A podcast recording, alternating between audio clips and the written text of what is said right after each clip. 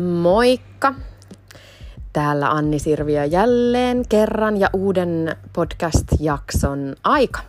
Tänään on perjantai ja perjantaihan on nykyään tuntuu ihan samalta kuin kaikki muutkin päivät, koska tosissaan täällä karanteenissa kun ollaan, niin näiden kaikkien, kaikki päivät tuntuu olevan ihan toisensa kaltaisia ja ei viikonloputkaan enää meinaa tuntua viikonlopuilta, vaan tuntuu ihan semmoisilta tavallisilta arkipäiviltä. Mutta ei se haittaa mitään, koska kuitenkin mä oon itse kokenut, että tämä tää aika, minkä on nyt saanut, saanut tavallaan olla omissa oloissaan, niin on ollut kyllä tosi hyvä fiilis siitä, että on ollut aikaa perheelle ja kiireetöntä ja on ollut aikaa tehdä ruokaa, kehitellä reseptejä ja meillä on just käynnistynyt uusi ryhmä Fat Burning Female-valmennusta ja meillä on ollut kyllä niin mahtava meininki siellä ja ihan mielettömiä reseptejä, joita me saadaan syödä, kun me ollaan Fat Burning Femaleja. Ja ensimmäinen viikko alkaa melkein olla taputeltu ja, ja nyt itse asiassa tästä syystä mä haluankin tämän podcastin pyhittää semmoiselle asialle kuin ketoflunssa ja adaptaatio. Ja tämä on semmoinen aihe, mikä on edelleen tietyn sellaisen mystisen verhon takana joillekin ihmisille ja se yllättää. Se yllättää jopa minutkin aina välillä ja se yllättää suurimman osan ihmisistä, ketkä siirtyy ketogeeniselle ruokavaliolle. Ja siihen vaikuttaa niin moni asia ja siihen vaikuttaa esimerkiksi se, että minkälaisen ruokavalion piiristä tulee ketogeeniselle ruokavaliolle. Se vaikuttaa siihen, miten oireellinen tai oireeton se se siirtymävaihe tulee olemaan ja minkälaiset ne ketoflunssan oireet tulee olemaan ja siihen vaikuttaa myös aktiivisuustaso ja erityisesti elektrolyytit. Ja nyt kun me ollaan esimerkiksi aloitettu Fat Burning Female-valmennusryhmän kanssa ja ensimmäistä viikkoa mennään ja moni on, on tullut kuitenkin ketogeeniseltä ruokavaliolta Fat Burning Female-valmennuksen pariin ja huomaavat, että hetkinen, että on, olen ollut tämän ja tämän aikaa ketogeenisellä ruokavaliolla, mutta miksi mulle tulee nyt siltikin adaptaatio-oireita ja ketoflunssan oireita. Ja mikä erottaa sitten taas tavallisesta ketogeenisestä ruokavaliosta Fat Burning Female ruokavalion on se, että me syödään todella paljon vähemmän hiilihydraatteja Fat Burning Female ruokavaliolla. Niitä on päivittäin ihan, ihan pieniä, pieniä määriä, niitä, niitä elekt, äh, hetkinen nyt katkesi ajatus, niin niitä hiilihydraatteja on tosi pieniä määriä tässä meidän FBF-ruokavaliossa ja se monille on aika isokin vähennys niihin hiilihydraatteihin, koska kuitenkin jos me mietitään ketogeenistä ruokavaliota, niin se hiilihydraattien raja on hyvin erilainen riippuen minkälaisia ohjeistuksia seuraa.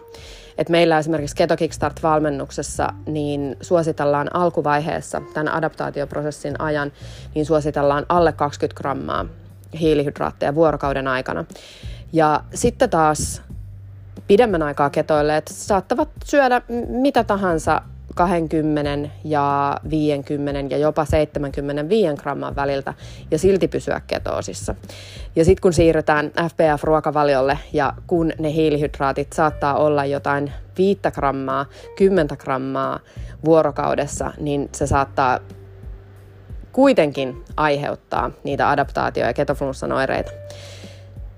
Mutta niistähän selviää erittäin helposti, jos tietää mitä tekee. Ja joskus se on vaan semmoinen asia, että ne ketoflunssan oireet ja se adaptaatioaika täytyy vaan kärsiä. Ja mi- mihin mä tavallaan niin kuin nojaan tosi paljon siinä on myöskin se oman kehon kuuntelu. Ja se on mun mielestä tätä fat burning elämäntapaa e-, elämäntavan yksi tärkeimmistä asioista on nimenomaan se, että me herkistytään mieluummin kuuntelemaan myöskin niitä meidän kehon omia omia merkkejä ja signaaleja ja niin, sitä, mitä se haluaa meille kertoa, koska me ollaan niin paljon sokaistuttu siitä, että mitä oikeasti meidän keho meille yrittää kertoa, kun me yritetään vaan noudattaa ja tehdä asiat tietyllä tapaa. Mutta silloin, kun me siirrytään, vähennetään vielä hiilihydraatteja entisestään, me tullaan edelleen käymään läpi sitä adaptaatioprosessia.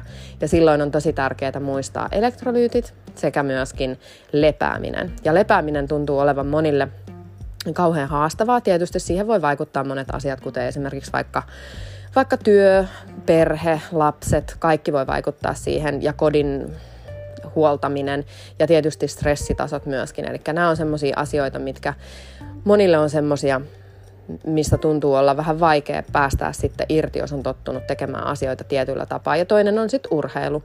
Eli moni kun aloittaa elämänmuutoksen, niin sitten saatetaan ajatella, että nyt mun pitää samaan aikaan aloittaa ihan kauhea jumppaaminen, urheilu, crossfit ja tamppaaminen tuolla ympäri kyliä just sen takia, että koska minä nyt olen tällaisella niin kuin elämänmuutoskuurilla, niin mun pitää kaikki tehdä samaan aikaan. Ja se ei välttämättä ole semmoinen oikea tapa myöskään niin kuin lähestyä, etenkin jos halutaan tehdä niitä pysyviä muutoksia.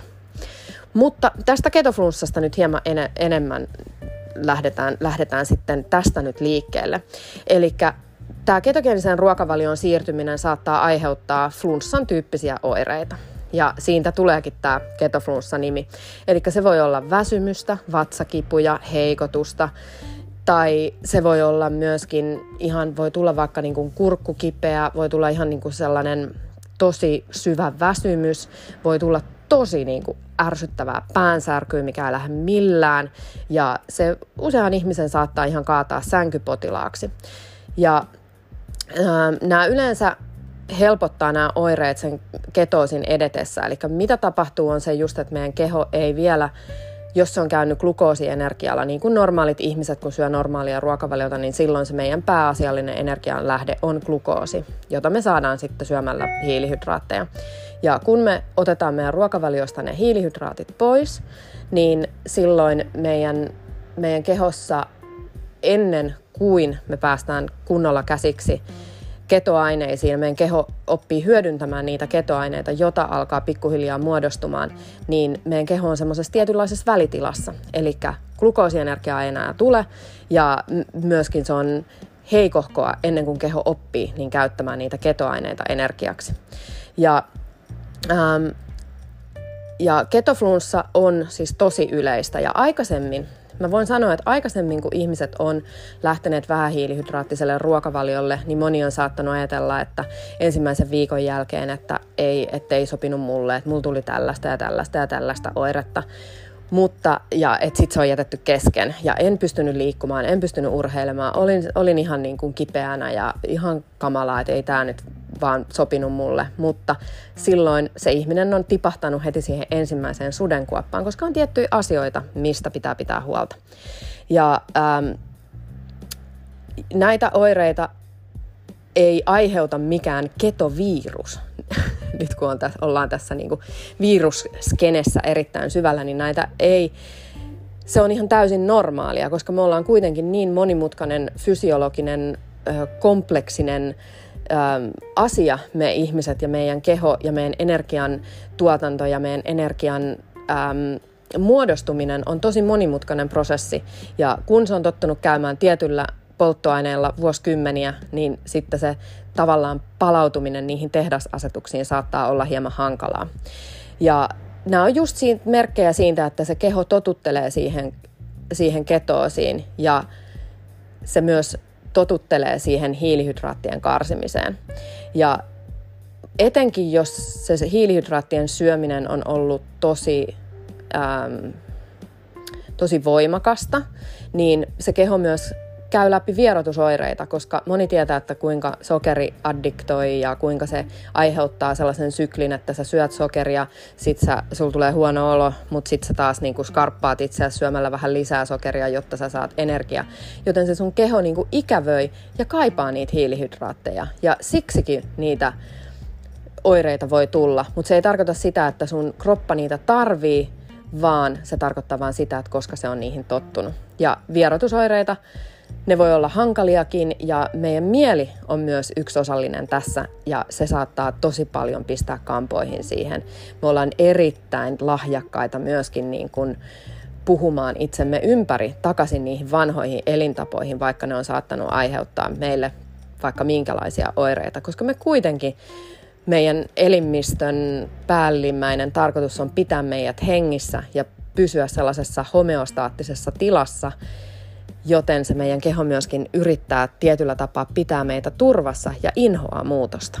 Ja tämä on erittäin tärkeä asia monen ymmärtää, että kuinka paljon se meidän keho oikeasti rakastaa sitä sellaista samantyyppistä, vaikka sitten kuitenkin se saattaa meille aiheuttaa terveyshaasteita, mutta muutokset on semmoisia asioita, mihin meidän tarvii ottaa se meidän pää mukaan ja myöskin käsittää, että meidän keho ei helpolla anna periksi, etenkään meidän aivot sille, kun me jotain halutaan muuttaa. Jos me ollaan tavanomaisella länsimaisella ruokavaliolla, niin meidän siis solut on tottuneet käyttämään sitä sokeria ja eli glukoosienergiaa sen energian lähteenä. Ja kun me sitten rajoitetaan niitä hiilihydraatteja, joutuu ne meidän solut sopeutumaan siihen uuteen energian lähteeseen. Ja tämä vaatii monilta muutoksia sekä solu- että hormonitasolla.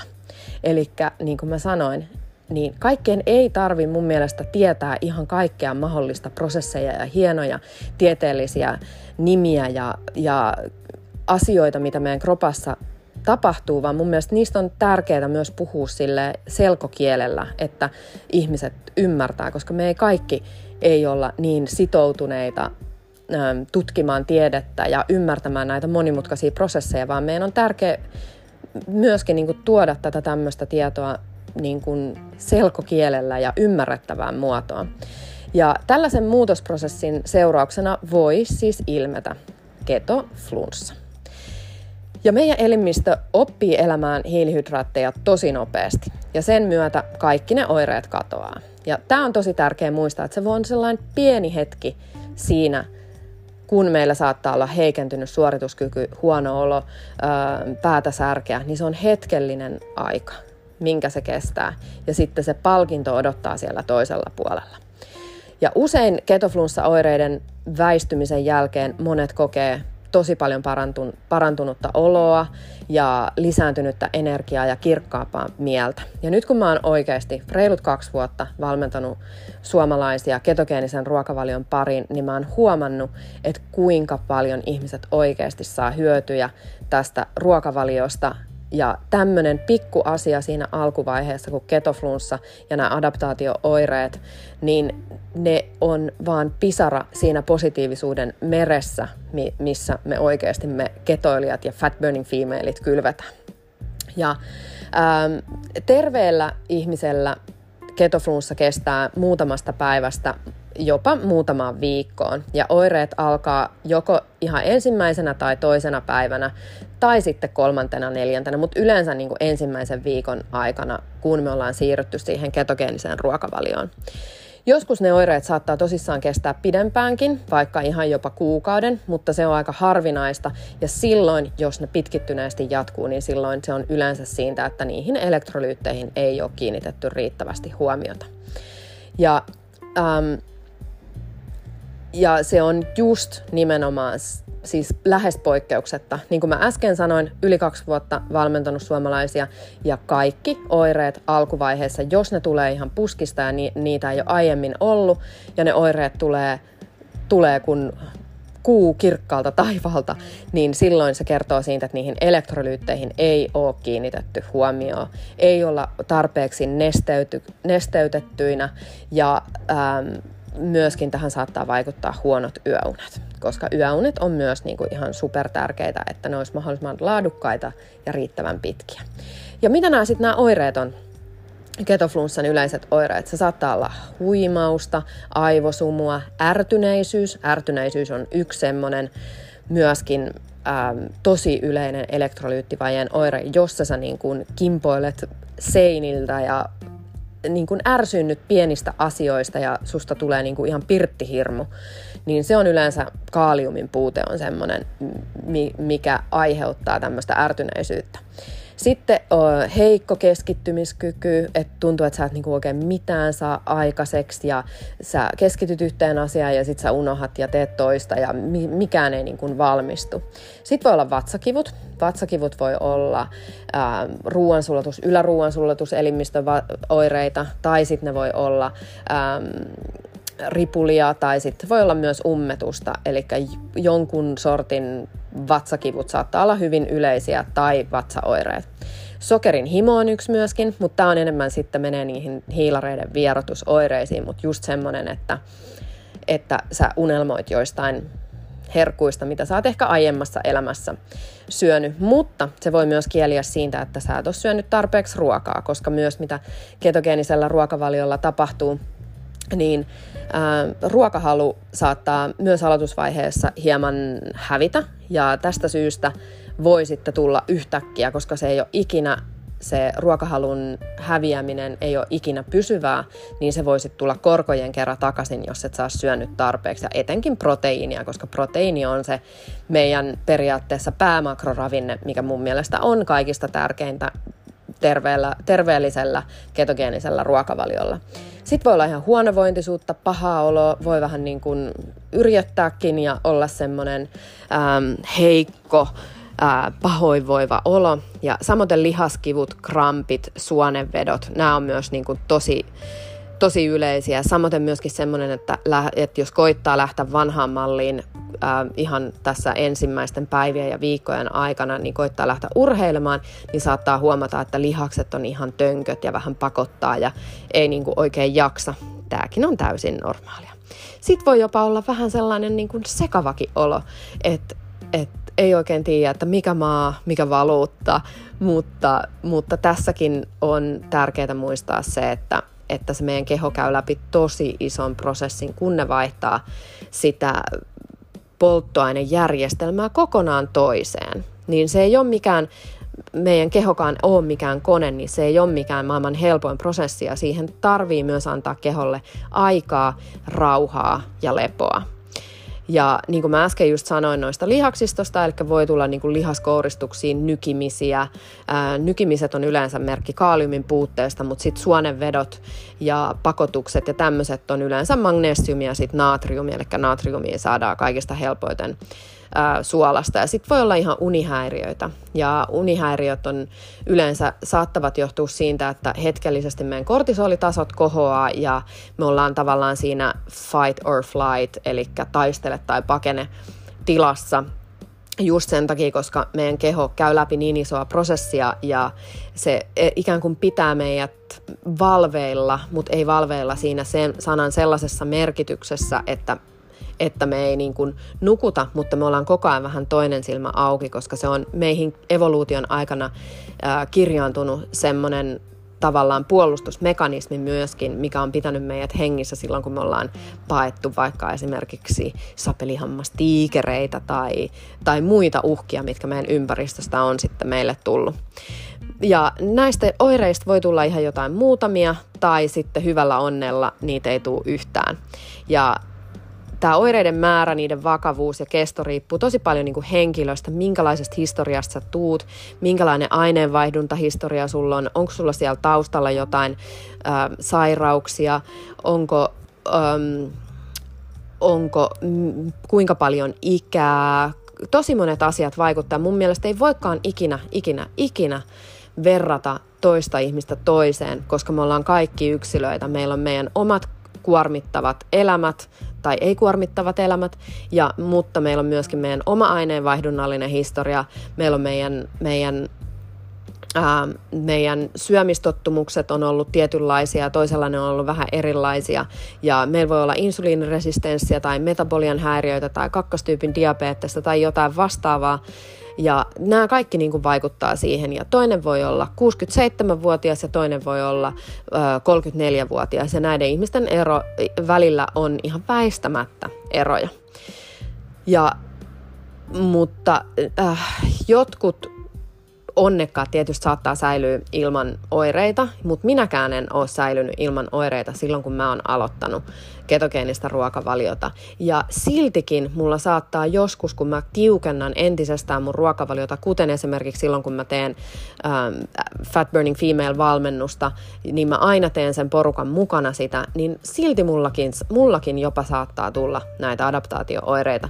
Ja tästä on erittäin hyvä esimerkki, on esimerkiksi just tällä viikolla, kun me ollaan ensimmäistä FPF-viikkoa menty ja ja ennen tätä FPF-valmennuksen aloittamista, niin mä tilasin tosi paljon kaikenlaista tällaista ketogeenistä niin sanottuja herkkuja ja vähän testailin kaikkia, koska meillä on paljon myöskin niin kuin muuta tämmöistä elintarvike ketogeeniseen ruokavalioon ja elämäntapaan liittyvää äm, yritystoimintaa myöskin niin kuin näiden ruokatuotteiden parissa, niin mä testailin paljon kaikkea ja mä söin paljon sellaista, mitä mä en ole pitkään aikaan syönyt ja mä uskon, että mä olin useita pitkiä, pitkähköjäkin pätkiä niin, että mä en ollut ketoosissa, koska mä söin tosi paljon esimerkiksi niin kuin pähkinäpohjaisia juttuja ja, ja muuta, niin kun tämän aloitti tämän FPFn tällä viikolla, niin kyllä muakin va- vaivas päänsärky, vaikka mä vedin suolaa ähm, tosi paljon, niin kyllä mullakin oli sellainen orastava päänsärky siellä koko ajan. Ja tämä yllätti mut, vaikka mullakin on niin kuin neljä vuotta tätä taustaa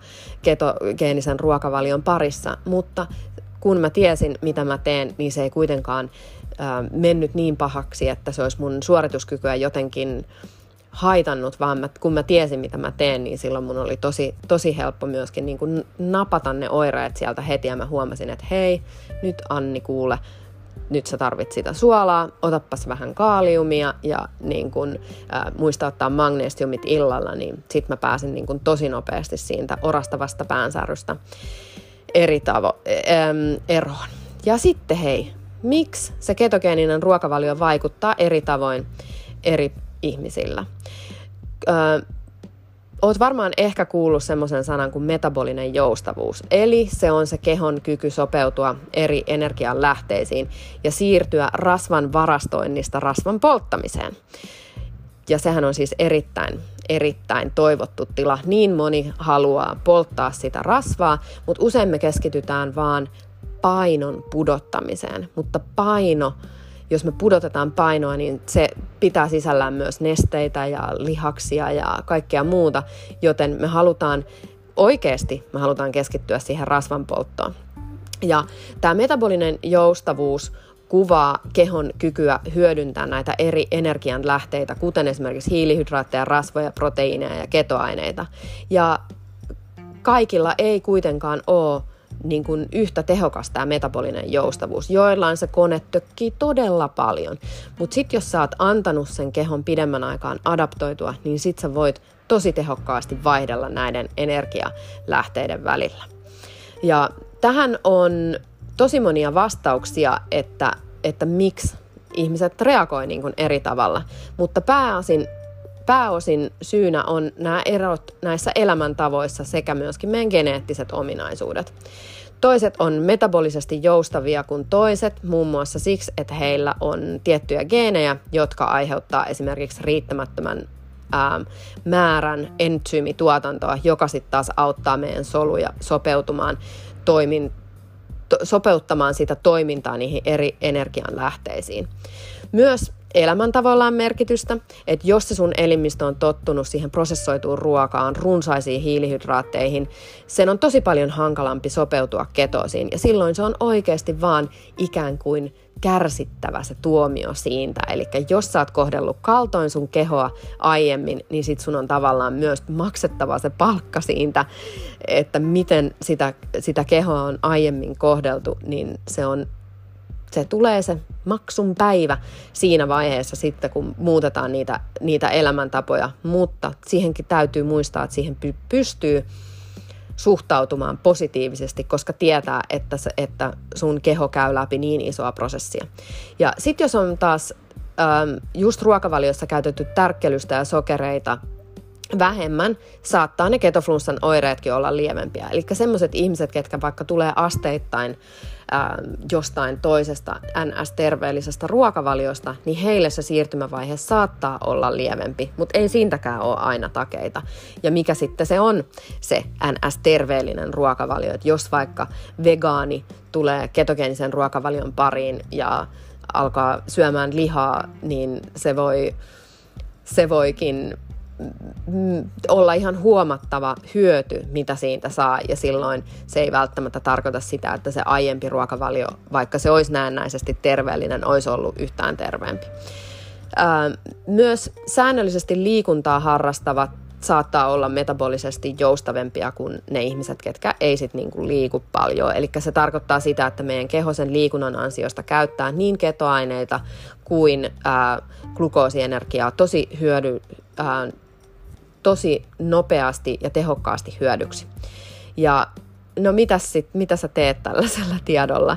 Eli tämä tarkoittaa sitä, että sun kannattaa syödä ketogeenisesti, sun kannattaa harrastaa liikuntaa ja jos se jos se sopii sun keholle, koska joillain ihmisillä saattaa olla paljon haasteita sen terveyden kanssa ja silloin siihen liikuntaan ei oikeasti edes kannata pyrkiä ennen kuin ne perustat on kunnossa. Eli ruokavalio ensin ja katso sitten sitä liikuntaa, kun se tulee ajankohtaiseksi. Ja mitä monelle on tapahtunut, niin on myöskin se, että Ähm, aiemmin on just silleen, että ei ole pystynyt liikkuu, en ole halunnut liikkua, en todellakaan meinaa liikkuu, mutta sitten kun ne aloittaa ketogeenisen ruokavalion, niin sitten ne huomaakin, että ei hitsi, että nyt mun on vaan pakko päästä sinne lenkille, nyt mun on pakko päästä kuluttamaan sitä ihanaa kirkasta energiaa, jota siitä ruoan syömisestä monelle tulee. Ja mo- nämä monet nämä tämmöiset meidän aineenvaihduntaa säätelevät tekijät on niin vaikeasti ennustettavia ja hankalia, että niitä myös näitä yksilöllisiä eroja on tosi vaikea ennustaa. Ja tämä asia selviää parhaiten kokeilemalla. Eli tämä tarkoittaa just sitä, että vaikka elektrolyyttiohjeistukset on tietynlaiset, niin se saattaa tarkoittaa sitä, että toiselle riittää vähemmän ja toinen tarvii enemmän, mitä vaikka on ohjeistettu tai esimerkiksi Keto Kickstart-valmennuksen ohjeista ja FBFstä löytyy, niin toisilla se saattaa olla enemmän ja toisilla se saattaa olla vähemmän. Ja tämä on just se, mikä asia pitää vaan niin kuin tavallaan itse kokeilemalla löytää. Ja mun mielestä tämä on erittäin hyvä, koska monet saattaa olla silleen, niin kuin, että ei, että en mä nyt saa näitä niin kuin ruotuun näitä, näitä elektrolyyttejä, luovutan, palaan syömään sokeria ja voimaan huonosti tästä syystä. Ei, vaan sun pitää ottaa se niin kuin tavallaan härkää sarvista ja selvittää ne sun omat haasteet siinä sun hyvinvoinnissa ja ne just ne esteet, mitkä estää sua voimasta hyvin pidempikestoisesti, niin nämä on usein semmoisia, mistä meidän mieli saattaa helposti puhua meidät ympäri, että hei, ei, ei tämä toimi, mutta sun pitää vaan niin kuin tavallaan mennä sinne epämukavuusalueelle ja katkaista ne semmoiset liinat, mitkä on, pitää sua kiinni niissä vanhoissa tavoissa, mitkä ei vie sua eteenpäin, jos sä haluat pysyä hyvinvoivana ja terveenä. No miksi näitä ketoflunssan oireita sitten tulee? Et kun me ymmärretään, miksi näitä oireita tulee, me voidaan niitä myös helpommin lievittää. Ja pääsyy siinä ketoflunssan oireissa ja sen tulemisessa on yleensä huono neste- ja elektrolyyttitasapaino. Ja mitä tapahtuu, kun me rajoitetaan hiilihydraatteja, me rajoitetaan samalla, samalla monia makroravinteita, jotka säätelee meidän insuliinituotantoja. Ja sä oot varmaan ehkä kuullutkin, että se insuliini säätelee sitä meidän sokerin kuljetusta sinne solujen energiaksi, mutta sillä on myös yhteys munuaisten toimintaan. Ja tämä on monelle semmoista niin kuin tietoa, uutta tietoa, mitä ei olla ehkä aiemmin ajateltukaan, että se voisi näin olla. Ja kun se meidän insuliini viestittää sinne soluille, että sitä ylimääräistä energiaa on käytettävissä, se myös viestii sinne meidän munuaisille, että niiden, niiden täytyy nyt varastoida sitä natriumia ja vettä. Eli jos me syödään hiilihydraattipitoista ruokavaliota, niin silloin meidän tavallaan, me ollaan ikään kuin semmoisessa eh, energia ähm, toksisuudessa. Eli meidän keho silloin, kun me syödään paljon hiilihydraatteja, meidän insuliini on varastointihormoni ja silloin me varastoidaan sitä energiaa rasvakudoksen muodossa meidän kehoihin, mutta me varastoidaan myös sinne paljon natriumia ja vettä. Eli hiilarit sitoo tosi paljon nesteitä ja sitä me varastoidaan. Et paljon meistä ihmisistä, ketkä syö hiilareita paljon, niin me ollaan myös niin kuin turvonneita just sen takia, että me syödään, että ne varastoituu nesteitä ja sitä rasvaa tosi nopealla syötöllä sinne meidän kroppaan. Ja sitten kun ne insuliinitasot taas laskee, niin meidän kehosta vapautuu sitä natriumia ja tämä poistaa meidän kehosta nestettä. Sieltä vapautuu paljon muitakin elektrolyyttejä, kuten esimerkiksi kaaliumia ja, ja sen nesteen mukana, mitä sieltä lähtee. Ja Tämän vuoksi paino saattaa laskea jopa 5 kiloa, mikä tulee niin kuin siinä ihan ensimmäisten päivien aikana, mutta se tulee pääosin niistä nesteistä, jotka sen, jotka se me, joka se meidän keho pistää, pistää kiertoon. Ja glukoosi on myöskin semmoista kehoon varastoitunutta sokeria, joka myös säätelee sitä nesteen kertymistä. Eli usein me varastoidaan glykogeenin muodossa sitä, sitä glukoosia esimerkiksi meidän lihaksistoon. Ja yksi gramma, jos me mietitään sitä glukoosia näin, niin yksi gramma glukoosia sitoo noin kolme grammaa vettä, eli nestettä meidän kehoon. Ja ketogeenisen ruokavalion ensimmäisenä päivinä se meidän keho käyttää maksan ja lihaksiin, lihaksiin varastoitunutta glukoosia energian lähteenä just siinä siirtymävaiheessa. Eli kun vielä ketoaineita ei osata eikä voida käyttää hyödyksi, vaan ensin pitää päästä eroon niistä glykogeenivarastoista, niin tämä vapauttaa kehosta sellaisen kilon puolitoista nestettä. Ja tämä on just semmoinen asia, mikä on niin kuin myöskin tärkeä ymmärtää, eli siinä ensimmäisten päivien, ensimmäisen viikon aikana, niin se meidän keho tyhjentelee niitä glykogeenivarastoja. Just poistuu paljon elektrolyyttejä, poistuu paljon nesteitä, ja ja sinä aikana, jos me ei pidetä huolta niistä elektrolyyteistä, jos me ei anneta niitä takaisin sinne keholle, niin sitten meidän vointi tosi radikaalisti saattaa huonontua. Ja insuliinitasojen glukoosivarastojen tyhjeneminen aiheuttaa näitä nestehukan oireita, eli huimausta, kramppeja, päänsärkyä, vatsaoireita. Eli nämä on just näitä yleisimpiä ketoflunssan oireita. Ja näitä oireita voi helposti lievittää juomalla riittävästi vettä ja käyttämällä lisäravinteina mineraaleja.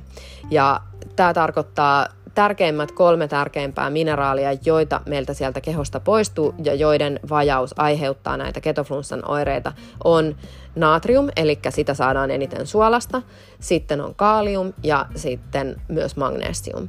Ja hormonitasojen muutokset saattaa aiheuttaa myös jonkun verran niitä ketoflunssan oireita, koska meidän keho optimoi itseään, joten siitä hyvästä nesteytyksestä, hyvästä elektrolyyttitasapainosta huolimatta niitä ketoflunssan oireita voi silti esiintyä. Mutta tärkeää on myöskin muistaa, että pitää syödä tosi hyvin, eli pitää syödä riittävästi, ää, pitää syödä tarpeeksi proteiiniä, että mun mielestä ketogeenisellä ruokavaliollakin myös itsekin olen korjannut omaa ää, näkemystäni ketogeenisestä ruokavaliosta, että siihen tarvitaan syödä enemmän proteiinia. Se on mun mielestä rasvan kanssa ei tarvitse välttämättä lutrata niin paljon, mitä moni tekee, että juodaan suoraan öljyä pullosta ja, ja kermaa ja juustoa ja läträtään ihan hulluna, niin tämä ei ole mun mielestä tarpeellista, vaan meidän tulee priorisoida sitä proteiinin saantia. No miten tätä ketoflunssaa sitten voi hoitaa?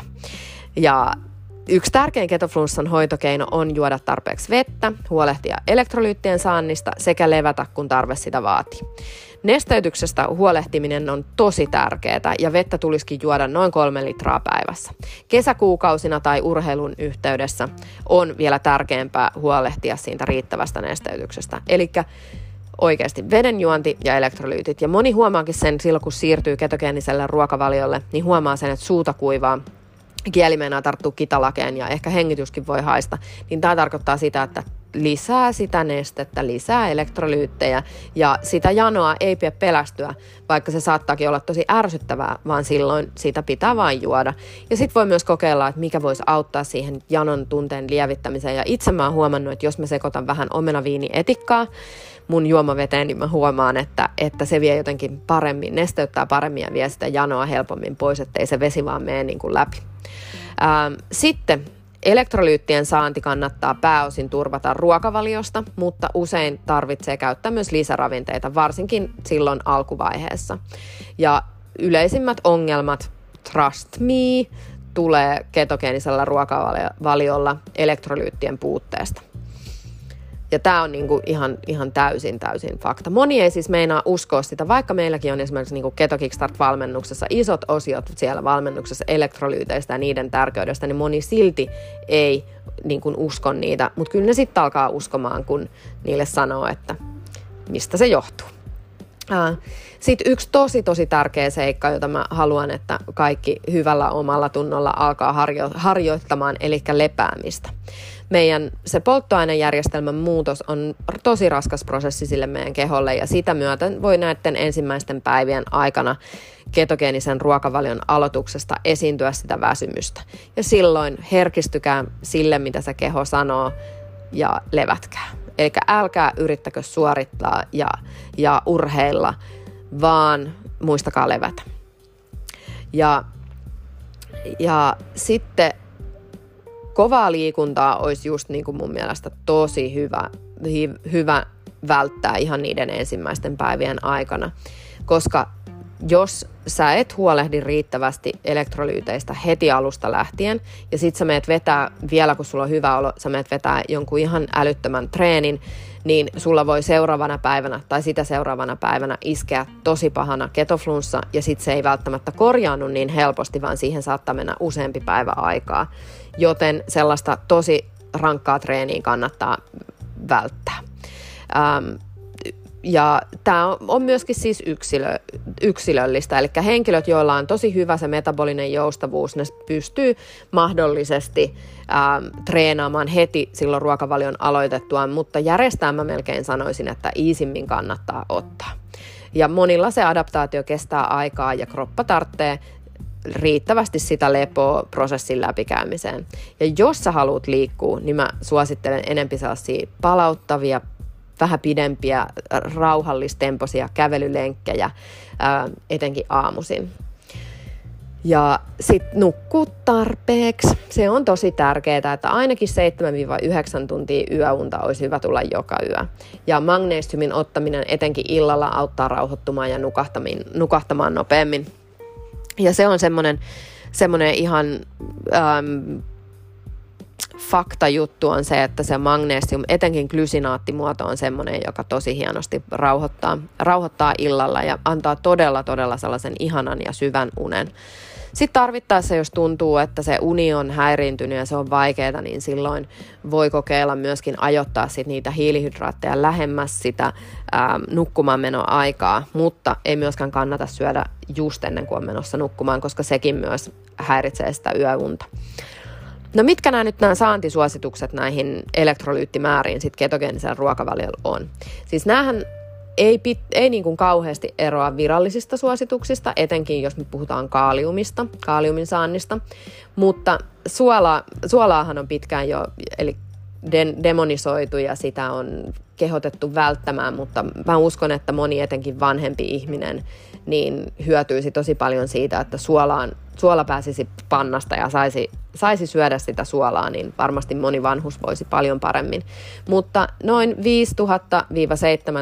5000-7000 ää, milligrammaa olisi semmoinen suositeltu vuorokausimäärä. Ja tämä tarkoittaa natriumia, ei suolaa, vaan natriumia. Ja tämä tarkoittaa usein noin ää, kaksi ja puoli teelusikallista suolaa päivän aikana. Ja moni tykkää tehdä niin, jotta se suola oikeasti se määrä tulee talteen tai täyteen, niin mittaa aamulla keittiövaalla sen määrän ää, laittaa johonkin kuppiin, jotta se tulee päivän aikana käytettyä. Ja mulla on esimerkiksi aina mukana pieni semmoinen suola, ähm, tämmöinen mylly, suolamylly mun käsilaukussa. Eli jos mä menen johonkin vaikka ravintolaan, niin musta tuntuu, että täällä Australiassa ne ei käytä suolaa ollenkaan ruo- ruoan valmistukseen, niin mä niin kun aina omat suolat, laadukkaat suolat mukana.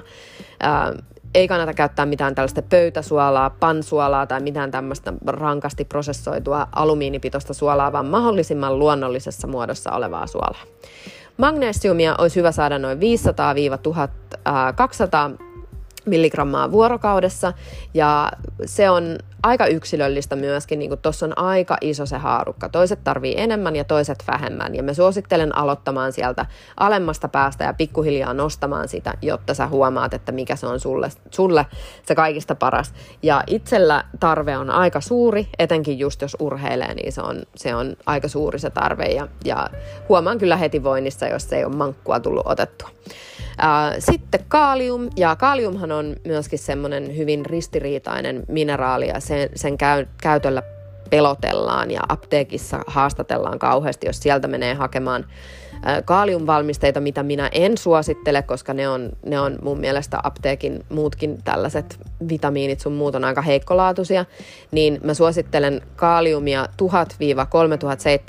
1000-3700 milligrammaa vuoro, vuorokaudessa ja Tämä on ihan sama saantisuositus kuin mikä on niin kuin virallisissa suosituksissa. Ja tämä pitää sisällään niin kuin nämä kaikki äm, kaikki nämä elektrolyyttisuositukset, ne pitää sisällään siis koko päivän saannin. Kaiken, mitä tulee ruuasta, kaiken, ää, mitä, mitä sä juot, jos sä käytät vaikka elektrolyyttijuomajauhetta, niin silloin tämä kaikki pitää sisällään. Tämä ei missään nimessä siis tarkoita sitä, että sun pitäisi ottaa kaiken sen päälle, mitä sä syöt, niin tämän verran vielä näitä lisäravinteita, vaan tämä tarkoittaa sitä päivän kokonaissaantia.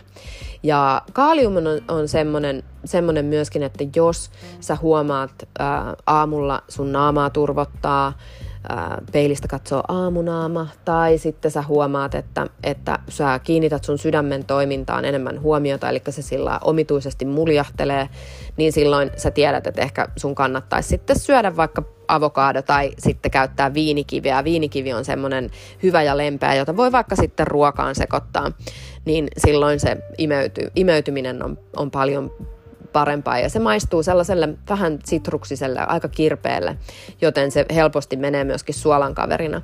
Ja meillä täällä on esimerkiksi Australiassa myynnissä semmoista light saltia, mikä on puolet, puolet tota, natriumkloridia ja sitten puolet on kaaliumkloridia, eli näiden kahden sekoitus. Ja se ei yksinään maista mitenkään hyvälle, mutta sitä voi ruoan sekaan sekoittaa. Ja mun mielestä Suomessa on myöskin, mä nyt saa päähän mikä se on, mutta Suomessa on myöskin joku vastaava, vastaava valmiste myöskin.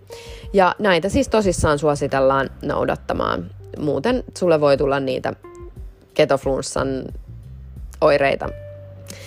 Ja, ja tota, tämä on siis semmoinen asia, että moni ei näistä edes puhu, että saattaa puhua ketogeenisen ruokavalion puolesta ja, ja asioista erittäin laajastikin, mutta sitten näistä elektrolyyteistä ei välttämättä kerrota mitään ja silloin moni ihminen sitten kärsii turhaa, joten mun mielestä tämä on tosi tärkeää tuoda tätä tietoisuutta näistä ja mun mielestä näitä ei tarvitse pelätä, vaan nämä on erittäin konkreettinen osa onnistumista tällä ruokavaliolla, mutta myöskin jotta se meidän keho saa mitä se kaipaa, niin tästä syystä meidän on tosi tärkeää pitää näistä huolta. Eli kerrotaan nyt vielä lyhyesti, mitä pitää tehdä. Ähm, juo runsaasti vettä, lisää niiden elektrolyyttien saantia. Ja sä voit myös huolehtia, että sä saat riittävästi ravintoa, eli sä syöt elektrolyyttipitoisia ruokia, sä syöt riittävästi sitä rasvaa ja sä syöt riittävästi proteiinia. Eli jotta sä saat myös mahdollisimman paljon elektrolyyttejä siitä ruokavaliosta. Sitten sä voit tehdä kevyitä kävelylenkkejä, jotta sä saat tehokkaasti tyhjennettyä niitä sun glykogeenivarastoja, joka tarkoittaa sitä, että sun keho ei ole niin kauan siinä semmoisessa välitilassa, jolloin sun ää, keho on pikkasen sekasin. Ja sitten ne kevyet tai varmista ne erittäin laadukkaat yöunet. Eli silloin kannattaa kiinnittää huomiota yöhygienian, muistaa magnesium ja, ja nukkua aamulla pidempään, jos siihen on mahdollisuus. Mutta tässä tämmöinen pähkinänkuoressa elektrolyyteistä, ketoflunssasta ja adaptaatiosta. Toivottavasti sulla oli, oli hyötyä tästä podcastista ja musta olisi hienoa saada myöskin palautetta. Ja aiheita myöskin. Mä kaipaisin paljon kysymyksiä ja aiheita myöskin, mistä mä voisin näitä podcast-jaksoja tehdä. Ja jos teillä on toiveita haastatteluun joistain henkilöistä, niin laittakaa ihmeessä. Voitte laittaa mulle ihan vaikka sähköpostia anni at kickstart.fi. Ja hei, nyt sä vielä ehdit mukaan 18. toukokuuta 2020 meillä alkaa seuraava Fat Burning Female-valmennus ja mun on pakko sanoa, että on aivan mahtava. Meillä on niin huikeat reseptit ja meillä on niin huikea meininki ja jengi on aivan kirjaimellisesti liekeissä. Joten jos sä haluat muutosta ja jos sä haluat saada painojumit liikkeelle ja jos sä haluat oikeasti tehdä itsestäsi fat burning femalein, joka meissä kaikissa asuu, mutta välillä kaipaa pientä nakuttelua sen esiin, esiin saamiseksi, niin sit ehdottomasti mukaan. Ja lisää sä voit niin Ketokickstart-valmennuksesta kuin Fat Burning Female-valmennuksesta lukea annisirviö.fi sivuilta. Kiitos paljon ja aivan ihanaa elämää sinne.